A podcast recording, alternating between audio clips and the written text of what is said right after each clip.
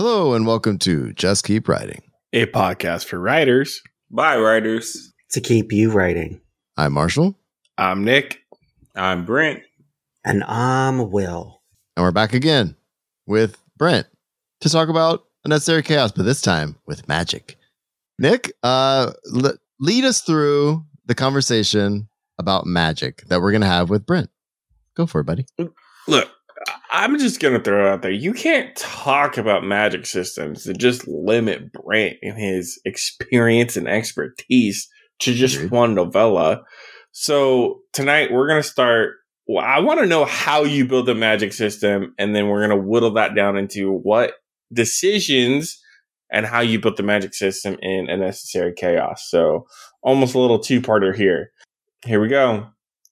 Describe writing this magic system in three words. Okay, three words building a magic system. Um uh thematic would be the first word. Uh second word I would say is um enjoyable. Um and the last word would be ooh, I know. Um expansive. Yes. Okay. There we go. All right. So um thematic. I I tend to prefer fantasy stories where the magic is saying something about the world and the the the story that it's being told and kind of um reflective of like that world in some way. So like for instance, um you have uh, let's uh, I'll bring up an example that's not mine. Um, Final Fantasy VII. You have the Shinra Corporation. They're digging for materia, you know, and and it's it's a magic system built on um, resource ex, uh, exploitation. Uh, and uh, you know, and, and, you see it in how uh, there's there's pollution and corporate excess and so on and so forth. So it's saying something about the world. Or um, you have something like you have something like uh the the one ring in Lord of the Rings, how thematically it's saying something about power and possession and what happens when you try to when you try to control everything and want everything and what that does to a person. Um or I, and I would say in necessary chaos, I think thematically I was going for trying to create magic that showed um that that showed all the worst parts of um, a capitalist society or or, or uh, overtly like oligarchical world in a way. Um, so yeah, so that's thematic. Enjoyable uh, is more personal. Like I don't want to read about magic that I'm not, or I don't want to write about magic that I'm not actually that I don't actually think is cool or that I'm not having fun with, or you know, I want to. I, I, want the magic to feel like I just want to have a great time with it because. uh I mean, I'm a comic book guy uh, at, at, at heart, and and one of the things I always hated was like when the character would have this lame power. I'm just like, this is, this this sucks. I don't want to read about this guy that can that can like create ice cream out of like nowhere, which actually could be a fun story maybe. But yeah, um, so expansive. So expansive for me is uh, ties into how I am as a world builder.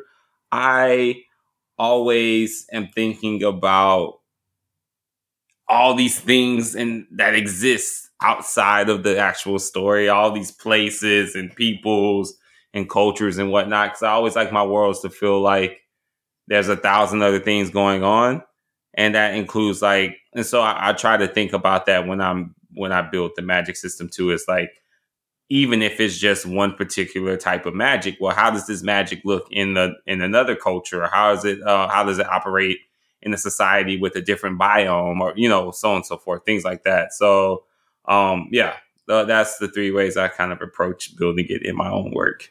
Um so when it comes to like you hit on a, a couple different things that i kind of want to jump back into um the enjoyable aspect talk to me about when it comes to a necessary chaos like what was the best part about building that magic system I think the best part about it for me was um not even so much the fight scenes and all that. It was more so um thinking about what the long-term consequences of using these powers were because um thematically I was trying to talk about excess, right? So I really wanted to uh kind of kind of explore like okay, these people have these powers, well these powers have they come with consequences, right? They come with um they it kind of like anyone who ultimately serves as like a tool of empire, like eh, they they end up getting crushed by it in some way, shape, or form. So that was kind of like the most fun part to think think about like, oh well, if they use this two voice too long, they're gonna not be able to talk at all. Or oh, if they, you know, um that they, they, create these diseases and they'll end up killing them in the long run. Whatever. I just wanted to kind of like it was kind of fun thinking about the long term consequences because it added a bit of um at least for me, it kind of like helped me shape the characters a little bit too, because what kind of people are willing to continue to use these powers knowing what it could do to them in the long run. Well, and it's interesting. I, I mean, I, I have further questions on consequences of your magic system here that I'll dive into. Uh, but you talk about two voice and, and things like that. I gotta know, like, what's the inspiration around that one? Um, it is just basically uh magical code switching. Uh always like I, I wanted to um kind of like create something like where where like I don't know, I was thinking about because it was spies, right? And I was like, okay, well, what kind of like magic would be really cool for a, a spy to have? And I'm like, oh, well, if if they could kill you while just talking, having a casual conversation with you, like that'd be kind of that'd be kind of hard to detect that if you you don't even understand like you don't even know that the words they're saying are actually like words that can harm you. Like I was like, okay, that's kind of cool. So I kind of like wanted to build on that, and then um yeah, and then like I said, thematically, it just kind of like was like code switching made manifest in a way. So you have these two these two gay black men that they can talk in a language that they can understand, but a lot of other people can't. So yeah, I just I just thought that was interesting. And now going based off our previous episode that we had with you guys with you last time, riding through the hard times, how much of this mag- magic system was developed because of the hard times that you had ride through? So I would say that was actually um the magic was probably one of the few things that like remained fun for me throughout the entire process like that was something that actually wasn't really that wasn't really gut wrenching at all. Like the magic actually was probably one of the parts that like stayed fun, stayed like not I wouldn't say easy, but easier to write through than anything else was like getting the magic right. So um yeah, if anything, it was probably a grounding force in the writing because it wasn't hard. It was fun. So yeah, so I don't think that was really tripping me up too much. Now, one of the other words that you mentioned was expansive. Yeah. Um, obviously, like you've got an affinity for building magic systems. We've all seen it. Um, you have a really, really good background when it comes to comic and fan fiction and things like that. So, talk about the expansiveness of this magic system. Like, how did you have to whittle it down did you have to like pick and choose what you had to eat? I, you smile, but I know the answer. Just tell everybody else. I had to whittle it down so much. I had to whittle it down a lot. Like, wow, I don't know what I was thinking, thinking I was gonna try to put all this in there.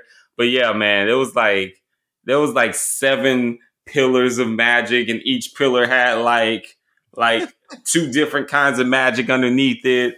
And so it was just like it was it was a lot. Like I had like yeah, there was so much going on, and I, I, was like, I don't know how the hell I thought I was going to fit this in like 200 pages, but yeah, so I definitely, it definitely did not start off as three. It started off as more like 11, and there was like 11 classifications of people, and then like, and yeah, I just had to like, there was just no way, and and Dave was polite about it. He was very much like, you have a lot of cool ideas, and I really like them, but we have got to be able to make this fit into like a novella. So yeah, it was it was quite a bit. I love that. Wil? That makes me think did you have to whittle it down because it was a novella? Could you have added more if it was a novel? Oh hell yeah! If it was a novel, I definitely would have like kept a lot of more of it. Um, because so the novel I'm working on now is not like that is not as it, it's not as many like different types as like the earlier drafts necessary chaos, but I'm definitely able to fit a lot more different things in it. So yeah, I think if I if I think if this had been a novel, I definitely could have probably fit in a few more of these ideas. I probably still would have needed to to whittle it down some unless I was trying to put out like a Robert Jordan tome, which you know that's not as feasible in publishing nowadays. So unless I decide to self pub, but um, yeah. So I think yeah, I think the consideration of the novella and just trying to make sure I got everything else into it that needed to get into it required some of these uh, magic systems to be tucked away. I got more follow up questions, Marshall. Well, I, I was gonna say if it's not a Robert Jordan tome, and like the big epic fantasies can kind of get away with this, right? Um, the Brandon Sandersons of the world, or whatever you want to say. But I guess what I'm curious is if we've talked in the past um, about continuing in this world, do you think there's a way? Did you leave yourself an opening to bring in some of those other pillars and stuff like oh, that if you were absolutely. to continue this, right? Absolutely, I definitely okay. did. So yeah, yeah, yeah. I absolutely did. And I mean, I can tell y'all with it won't be a spoiler, but the fact that like they were trying to tap into other dimensions was my was my um opening to bring in other types of magic if I so chose to. So that was like, you know, my little like, oh well, you know, if if I come back, you know, I could uh, if I want to, I could, you know, flavor it up some and add some more and you know, so yeah, I definitely left. I definitely left a back door, and that's just kind of like that's just kind of me in general. I'm always leaving like I, I feel like I, I, like leaving back doors for to introduce more things, or or at least always putting a hint out there that there is more, and like there is that there is you know there's other things out there. So um yeah, so it, it, it could definitely happen. I definitely did not discard the notes. Like all of those notes are like in my in my um salvage for my salvage document. So like I could always go back to it later if I need to. But yeah, yeah, it, was, it, it there's definitely inroads for it. Ooh, I like that because we know one of the biggest feedback that you've received is everyone wants it longer. They want more of it. Yeah. So yeah. you've got the room there. I I think it's super fascinating, kind of just how you tied everything together. One thing I want to ask you about too is is if let's say like let's look at Sanderson, all these epic fantasy guys, and a lot of fantasy in general that I've seen is, you know, I think I think Harry Potter is one that really does this in the beginning here. I know, roll your eyes, but it's a good example, unfortunately. Um, introducing people to the magic by using a character who is being exposed to it for the first time. Um, that's something that is a traditional trope in fantasies. You, however, don't do that. You kind of jump right in there. What was your decision into doing that? And, you know, what was the thought process behind how you were going to introduce your audience to this magic system? So for me, and I'm not going to say I would never ever use that trope and it doesn't ever have its place. I think it certainly does. And it is a, it is a useful tool on some fronts, but I also feel like sometimes it can be, it can feel a little bit, I don't know, it can feel a little bit like it caters to um a certain kind of gaze where it's like the story is always about this um this this wide-eyed outsider who comes into this culture that they don't understand anything about and they get they get all this stuff fed to them and i'm like sometimes i'm like no i want to I want to be right there in the culture. I want to be right there in the mix of it, in the heart of it, where you know these things that like that for me, you know, may not feel like like my typical everyday is just like, oh well, you just got to roll with it, go with it, like figure it out along the way. So, um, yeah, I don't know. I feel like there's, I feel like there's, uh, there's a way to do the I don't know what this is, so explain it to me without it feeling a bit like the a regurgitation of the um hero's journey because that's what a lot of that feels like too. Just like I don't know, like I, I, have issues. The more I read of Joseph Campbell, the less I'm like enthralled with the hero's journey. So I don't know, like I, I definitely like don't I don't aim to ever do that with my stories. I think mine's even I'm thinking now even about the novel I'm like trying to revise. Even that's more like we're just in it. You're in it. Like figure it out. We're gonna we'll catch you up on some stuff, but other stuff you're gonna have to like. It's not gonna be spoon fed to you. It'll all be laid out there, but like it'll be. I like to layer it more into the story. I guess. Well, my question is then you talked about like all right we're already going to be in the culture i think what's interesting about that is that even if you're already steeped in the culture you're still trying to figure things out do you know what I mean? Like you, you it still can present a way for you to um, create newness and to still yeah. have fresh eyes because you know um, with art you could be surrounded by artists and you're still trying to find your way as an individualized human being and the way you're going to create art and i feel like magic can work the same way because all of these people use magic in a different way, you know, versus where we have like that farm boy or that new person seeing magic, which does get tired. But I wonder how much of that stems from people writing from a perspective in society where they're not where they are the the uh, dominant culture so it's like their version of trying to be like what it would be like for someone alien to come in differently. Does that make sense what I'm saying? Oh yeah. No, 100%. I mean, I think of like I don't know. I think of like my recent trip to like uh, Europe. Like when I can just imagine how obnoxious I it, it it must be when like Americans come over to some of these places and they're like, well, why do you do this? Why do you do that? What's that mean? Well, where's that at? Or where's this thing that I'm normally used to? And it's like, you know, sometimes you just gotta like dive in and figure it out. Or like you do your research beforehand, or I don't know. I think like there's there's different ways to approach a character learning things in the story than them just being like doe-eyed, wide, wide nose, like they just don't know anything about the world and it just all gets spoon fed to them.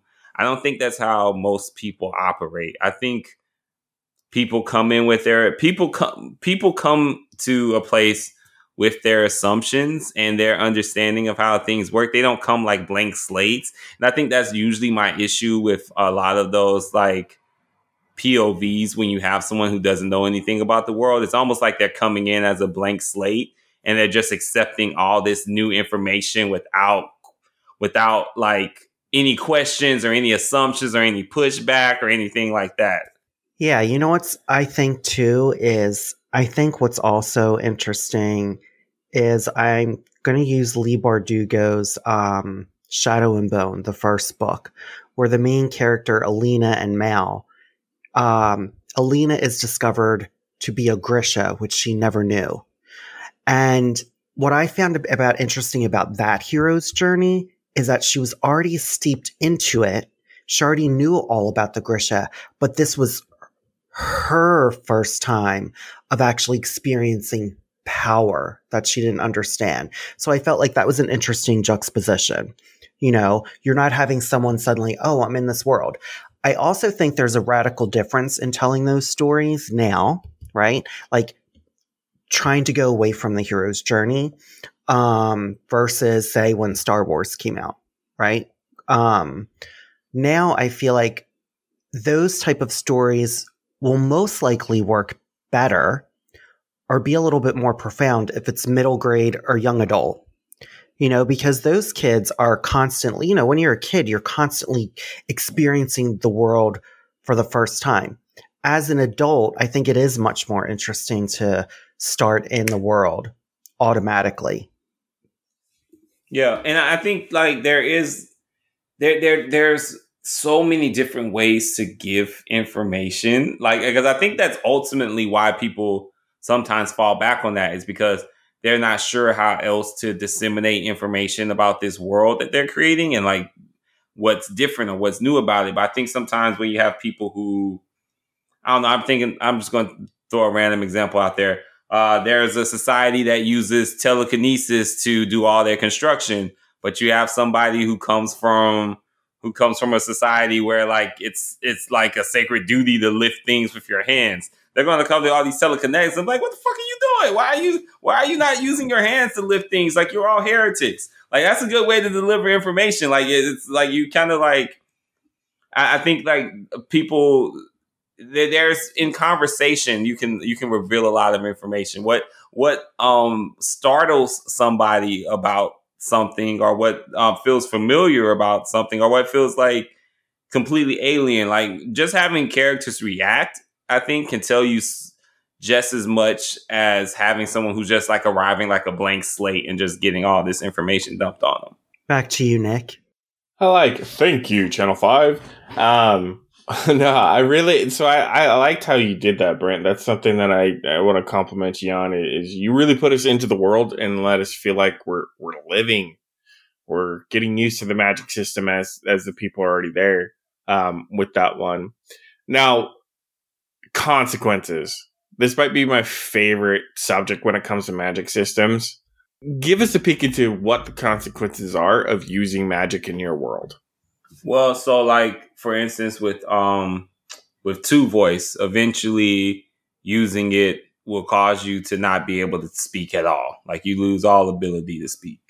And um so that's that's one with the consequence. With the uh with the black nails, I'm trying to remember, but I feel like with the black nails, like they eventually they they get consumed by their own their own these uh these diseases and things that these poisons that they create end up consuming their own flesh and body and they just kind of end up being like they, they just end up dying from it. And if i uh this i'm going by memory here but i feel like with the with the pale skins they i think they end up becoming like just ravenous animals and they no sense of control. They lose all personhood. They're just like they're just like uncontrollable beast so and um yeah so i wanted it to be kind of like a consequence of where each source of power came from. So like two voice came from this dimension that's just literally just completely full of like they don't have the sound is nothing but screams. Like screams is all you hear. Like that's that's basically what what happens in this world. Is I was kind of thinking like overuse of overuse of voice. So you know you end up becoming a mute, or you know people who people who work with uh some I think of like a lot of like early healers who worked with like infectious diseases and the risk that they would have to run sometimes of catching those diseases themselves. And then, you know, I, I thought about um, people constantly used for war and how they get dehumanized and they become seen as less than human. So I was like, well, let's make that a literal thing here. And um, yeah, so I really didn't get to show those consequences in the novella. They were more like talked about. Like I don't think you ever actually got to see them in full effect. So I think if I was to, that would be something I would do in in a, in a any kind of potential sequel or prequel. If I have an idea for one of those, uh, you would maybe see some of those consequences. Okay, now I know enough of your writing to know that consequences in magic always have like a deeper connection to current society. And speaking to that, can you talk about your magic system and what roles or current societal issues played into that? Yeah, so uh so the three dimensions kind of are uh you know, uh I think it was blight, war, and uh and torture. So um I was just thinking about, you know, what what things push forward, uh, like what things have pushed forward uh, an economic system that you know has these powerful corporations in in charge of so much. And you know, you just look at you look at across the world, uh, how many people have suffered and been uh, tortured working in a capitalist system? How many people have died from preventable diseases in a capitalist system? How many people have been purposely exposed to disease in the capitalist system.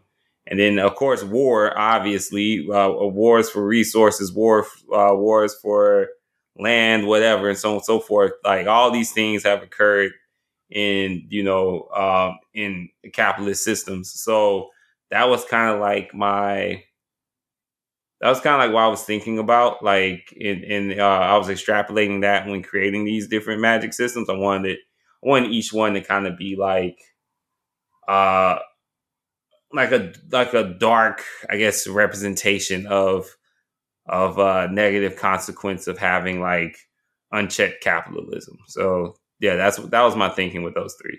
I had a feeling, and so I'm glad I asked you that question to kind of like dig into the roots of that one and things like that and get through it. Now I'm gonna go to Marshall and Wil. What is your favorite part of the magic system that Brent built? Me or you first? Go ahead, Marshall. Uh, I don't know. For me, I think I just like the idea because I didn't really, I, I picked up on it, but I don't think I kind of understood the real, uh, the, the code switching thing for me means a lot. I mean, for me, like it's one of those things that we do and we're constantly doing. And in my life, I feel like I'm doing it 15 times a day. Like sometimes I'm talking to a student, I'm talking to a teacher, I'm talking to my wife, and then I get to talk to some random racist white dude in the Safeway. You know what I mean? It's like it's it's one of those things where it's it's a magic system that I feel like is rooted in I don't know every day, but it's got some just badass teeth behind it. So that's that's that's my favorite part. I mean, I think the language of it all actually throughout the magic system. And, you know, I feel like too, I like the magic system because I really like the characters. You know how some people read something because they're like, oh, the magic system's amazing. That shit turns me off. Um, I can't like a story. It does. I can't like a story because the magic system is so fucking great. All right. Like, okay. I've read books where the magic system was cool, but the characters are flat and boring. And I think the way that both of the characters in A Necessary Chaos, the way the magic works, I feel like also enriches them and also tells a lot about them and the society that they're in. And that to me is the most interesting. I would add too, like the implications to like um, the amount of ways you can solve problems too. Like like there's the scene um uh towards the end where they uh I can't remember that one of them's talking over the walkie-talkie and says something and and fucks a bunch of people up. You know what I mean? It's just like puts everybody to sleep or something. And it's just like that's one way it could do, but like you could do all kinds of other things too. And like that was kind of I feel like the nice way to to two voice them. I don't know. I am I, and I just it feels like there's like you to, you said earlier. There's an expansiveness to it, and I know there's other ways and other cool you know other other things that can happen, but we just got to see this one. You know. You know. Now it's my. I'm going to ask a question, Nick. Um. No, I'm not passing the mic to you. Uh, well, tough. You're going to sit down. Um, watch your game. Um, Brent, was it hard for you to take away some of that world building and to simplify it, the magic? Yeah, tell me about that. I, I, I it, it it wasn't just because like I think I've come to I've come to understand. I think that is just my process when I write anything. Is that like I write it with a whole bunch of ideas and things in it. And then I know I have to end up paring it down later. I'm going through that now as I'm like taking notes on the novel. I'm like, okay, I got to combine these two things. I really don't need that thing. Like this can go away. I think that's just, I think my process is that I just kind of vomit a lot of ideas out in a story draft. And then I have to just prune it later and and and, I, and the reason I also realize this is my process because I tried to write something purposely doing the opposite thing, and I was so bored by like five thousand words. I was like, I, I, I can't, I can't keep going. So I think it's just a natural part of my process that I throw a lot out there in the first draft and then shape it up later. Mm-hmm. So, my next question is Do you think magic has to have consequences to the user? No, I think I think you have to do what works for the story, right? Um, in my case, I was I wanted there to be consequences because I wanted to show that you know that the the ruthlessness kind of under it all that these people were willing to take a resource from from from fucking hell dimensions basically because it was like oh this is a resource that we can use and and and, and we'll we might gain an advantage over the other. Like i wanted there to be a consequence to that and i wanted to kind of show like that the ruthlessness of each of these different like empires and how like how much they were willing to do to one up the other regardless of what it did to their own citizens and people so I, I wanted there to be consequences with that because I think otherwise the the thematic messaging probably would have not succeeded. I think if I had like made it without consequences. But I don't I don't think every story needs them. Like I don't think Gandalf needed a consequence for using his magic. Like that's not his purpose in the story. Like he's that, you know, I don't think um yeah, I, I, I and I don't know if this is in Sanderson's laws of magic or whatever, where he calls for consequences. I don't remember those laws, all of them, but I don't. I don't think. Um, I think you need to do whatever works for the story. Whatever, like, I think whatever, like, um, and also too, like, I mean, sometimes you may have multiple systems in a story where one has consequences and one doesn't, or you know, like it just depends on it depends on what you're writing. So ultimately, I think you got to do whatever works for the story. Nick, back to you. So I actually want to answer the question about my favorite part of your magic system, and it goes back to one of your words that you use, expansive, um, and kind of tying to what Marshall said.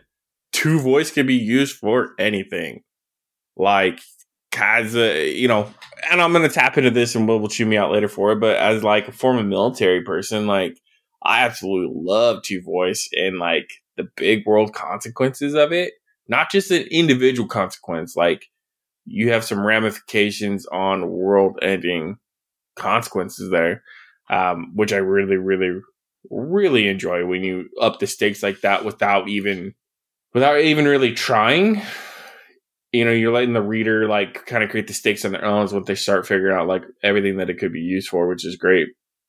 I want to know though, what did you have any outside like reading movies or shows, comics or anything like that that influence this type of magic world or magic building, if you will? Because I know you're a big comic person. Yeah. Um. So yeah, like honestly, so the extra dimensional source of the powers that comes straight from like Cyclops and Nightcrawler. so yeah, like they, they get their powers from other dimensions, and those and those dimensions happen to actually have living things in them. Like I think in uh in Nightcrawler's dimension, they have those little demons in them, and I think Cyclops' dimension had something in it. I can't remember what, but right, you know, or even like something like um like Juggernaut's gem that gives him his powers actually comes from a, a magical dimension when it has its own guardian and everything. So yeah, so I definitely drew on that a, a little bit of that uh, comic book tradition when I was thinking about where the power was actually sourced. Um, see what else. Uh, I think with the yeah, with the pale skins, there, there, there was there was a little bit of Shadowcat in there with them and how they uh kind of like operated and moved. Um, so yeah, yeah. So uh, there's definitely a, a, good bit of comic book influence in it. I would say. If some of the other magic systems had remained, I would have been able to say like Buffy and like Wrinkle of Time, but those didn't survive the chopping block. So, at least for now. Oh yeah, no, no, they're definitely in the salvage draft. So you know, if I ever decide to pull anything out, or use them in another project, yeah, you never know. Oh, I love it. I love it. Um, I'm actually going to turn to Marshall and Wil again. Um, what questions do you guys have? Did you think about the magic system as queerness? as how it's being used by queer characters. Um, with two voice, yes, in and especially two voice, I would say so. Which is actually kind of part of the climax and the solution where they figure out how to um kind of like beat the demon a little bit. Is uh yeah, like our language constantly changes, it constantly evolves, it's constantly we constantly come up with new ways to say things so no one else knows what we're talking about. Uh, mm-hmm. You know, and it's uh language is a is a ever changing model. Like I always get annoyed with people who are who are like particular about a certain type of accent or a certain way that people will say things. And you know, there's someone who um someone said this and I can't quite I'm not gonna quote it right, but it was basically like if you understand the idea of what someone is saying, why the hell are you policing the way that they say it? You understood what they said. So why does it matter that they didn't say it in this grammatically correct sequence, which correct grammatically correct is all is illusionary anyway, because that just changes from with whoever's uh whoever's the dominant voice in society. So so I, I would yes, I, I, queer. I would say two voice definitely has um it's definitely queer and it's definitely black in terms of like the way you know the language changes and um and also the power that the language has because there is definitely there's I mean you look at it look how many people use uh like black queer ballroom culture words now when those words were just though they weren't used like that. Now they're like pretty much like commonplace. Like if I hear if I mean pretty much everyone knows what slay means now. Everybody knows what tea means. Like everybody knows like these uh these words. So I think I think there's power in it too, and people are starting to like. I don't know that, and I have thoughts about it, but there's definitely something to say about the way that like queer and black language kind of infiltrates the wider uh, pop culture space and kind of like takes hold because it is it it is humorous, it is funny, it is cool, it is cool, it is kind of hip. So uh yeah, so I think all of that was at play. I mean, I think just the other day, Nick learned about beating someone's face. And yeah, yeah. I just was like, you didn't know what that meant. And you sometimes forget because, like, one is a makeup so artist. cool and I fit in. Uh, no, because as like a makeup artist and like doing the people that I've worked with and everything like that is just like, yeah, her face was beat. And I will never forget one of my friend's ex boyfriends was like, wait a minute, you because I I had said, you know, oh, I beat her face, and he was like, wait, you hit her? And I was like, no, her face was beat. Like we beat it with the brush. Like, like it looked great. There was makeup on there. And he was just, he died laughing. He was like, oh my God, that is hilarious. But also like he got it. He was like, yeah. that is such a cool way to think about like, you know, makeup or art or yeah. anything. So I think that's really interesting. Go ahead, Marshall. Well, it, Oh yeah, Marshall, go ahead. I get Brent. No, what were you gonna say? You can finish your thought. Well, I was just gonna say it's also kind of interesting, like how that word now, like we, we were talking about it and how that word actually comes from like, you know, trans sex workers and how they were having to, to find a way to talk about the abuse that they were experiencing in almost a gallows humor kind of way. And it's like, you know, it's all it, so that language too is like it's um it, it helps empower us through difficult times. Like, you know, like um like the, the, whole thing about like, oh, they clocked me. Like, you know, that was that was you know, that was their way of saying like, oh, I think they they know they know who I am. Like, you know, they they know I'm trans or you know, I I um yeah, or just I don't know, just like we we create these words as a way to talk about the hard things without other people knowing what, what we're talking about. Yeah, for sure. Marshall. Uh, something that Wil brought up earlier too about not having was it Wil that brought up not having consequences or needing consequences for a magic system, right? Um, that's not necessarily this is what got me onto this thought, but like as you approach your next project, if you have magic systems, do you like? As I know in one of my works, there's like there's a system. Like, how important is the system? You know what I mean? Like sometimes, I don't know. Like sometimes there's just magic, right? So like yeah, yeah. with with your next projects, is there if there's a system did you approach it differently than you did with the necessary chaos was there is there anything behind it or is there just magic yeah so um there's definitely a system but it is not as i don't think it's, it's nowhere near as extensive as um as the as necessary chaos i think in this in this in my next project there's there's witches and um a witch has to pay a price to get her power, to get his or her power, because it's a gender neutral term in this world. But um, yeah. So yeah, the the uh, you pay a price for whatever powers you get, and so there's the there's a group of um there's a group in this uh novel. They're they're um I, yeah I don't, uh, they they should survive revisions. So I can talk about them.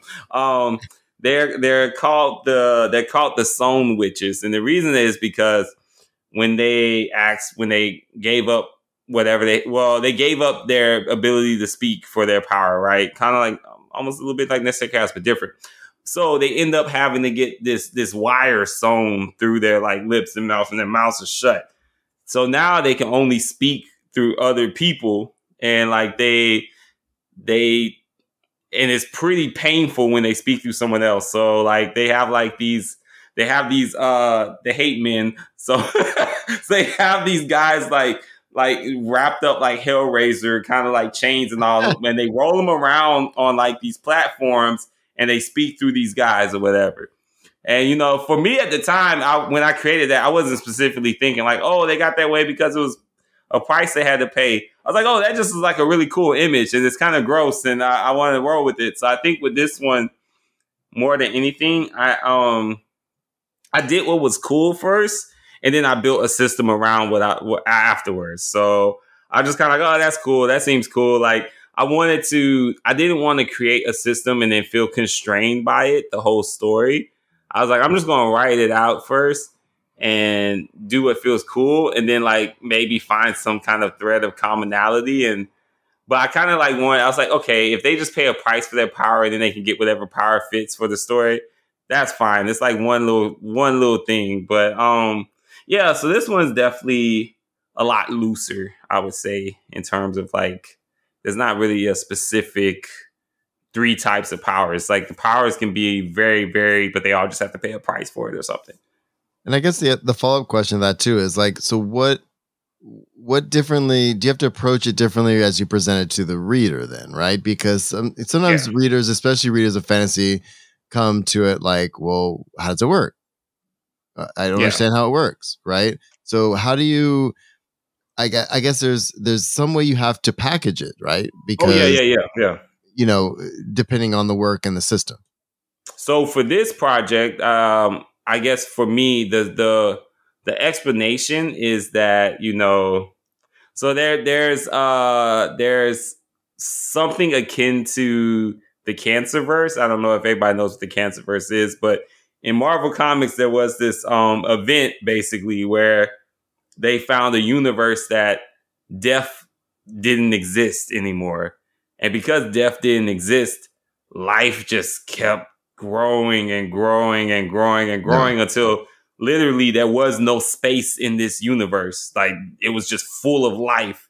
And eventually it had to pop like a like a pus bump almost. And it broke into other universes. So in this in this project I'm working on, there's this there's this uh multiverse that's kind of like that. And they're, they're drawing power from this multiverse. And the, my explanation for why all these different varied powers exist is because this place is so full of different kinds of life and energies and whatever that pulling from it you could get whatever out of it. So that's kind of like the one of the um, things happening in the background with this thing. So then my question with that is like word count wise when you think of like complex magic systems that way, just in that in general, do you think, okay, I'm going to need about 120 to 130,000 words to actually tell this? So I think for me at least, I always like, I've always been big on word economy too. So I'm trying to keep it at a hundred thousand. Um, we'll see what happens because revisions are making me think I might be pushing this towards like the one 110 115 territory but i don't know. We'll see. But um yeah i think i think it depends on like how much of the compl- like because like what i'm trying to approach it with this one is that like i'm not trying to show the full complexity in the first one. I'm trying to give a little hints here and there and have like kind of like uh three main points i guess of reference but i do feel like if it's going to continue, it probably will need more and more words. So like, cause I'm thinking like, I think Jenn Lyons, I think each one of her books got bigger and bigger because each book showed more and more of the world. Or someone like even like um, Max Gladstone, I think each one of his books got a little bigger in the craft sequence just because more of this world was being revealed. And I think to successfully juggle all of that, you're gonna you, you do have to have some kind of increasing word count. I think Sanderson's running into that with his Way of Kings books. Like each uh, one is that fourth is one was absurd. How yeah, long that like, book was. I'm working. I'm still working my way through the first one, but I've seen like these things on the bookshelf, and I'm like, Jesus! Like each one is getting bigger and bigger, and I almost think it has to in some respect because like you're adding more characters, you're adding more magic, you're explaining more. So you, as you open up the world, there's there, there's got to be more to say, right? Like it will almost be like you write your first book about the history of Virginia, right? And it's one size, and then you write your next book about the history of the East Coast. Well, if it's still the same size as the book about the history of Virginia, you're going to be missing a lot of shit. So you gotta you gotta go bigger. So I think, mm-hmm. yeah, so I think you um you don't really I don't want to say you don't have a choice. So I'm sure there's people who've done done it well and not really expanded, but at least for my money and what I tend to see on the bookshelves, I feel like if you're going to continue in the world and you keep expanding it, you kind of don't have a choice with word count getting bigger. I mean, to give you an idea, we're talking 46, 46 hours on the audiobook for I think the second book and the third one was 57. God dang. Wow. so like that's just that's like a week. yeah, it's so much time. That's why I listen to things really fast. But anyway, Wil, sorry I cut you off. No, it's okay. Um so what people do you read or have you read that inspired you to create magic systems? Like, what authors can you uh, say for our listeners or for anyone who just reads of like, these are the people that I love that you can really learn a lot from about how they build their magic?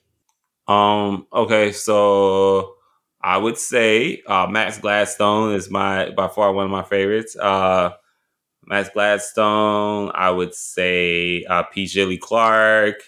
I would say uh, I, am gonna say Brandon Sanderson too. Like, I mean, I know there's there's a lot to critique with his stuff, obviously, but I do think the way he builds magic, there is a, there is a lot in it that's interesting, and there's there's stuff to learn from it.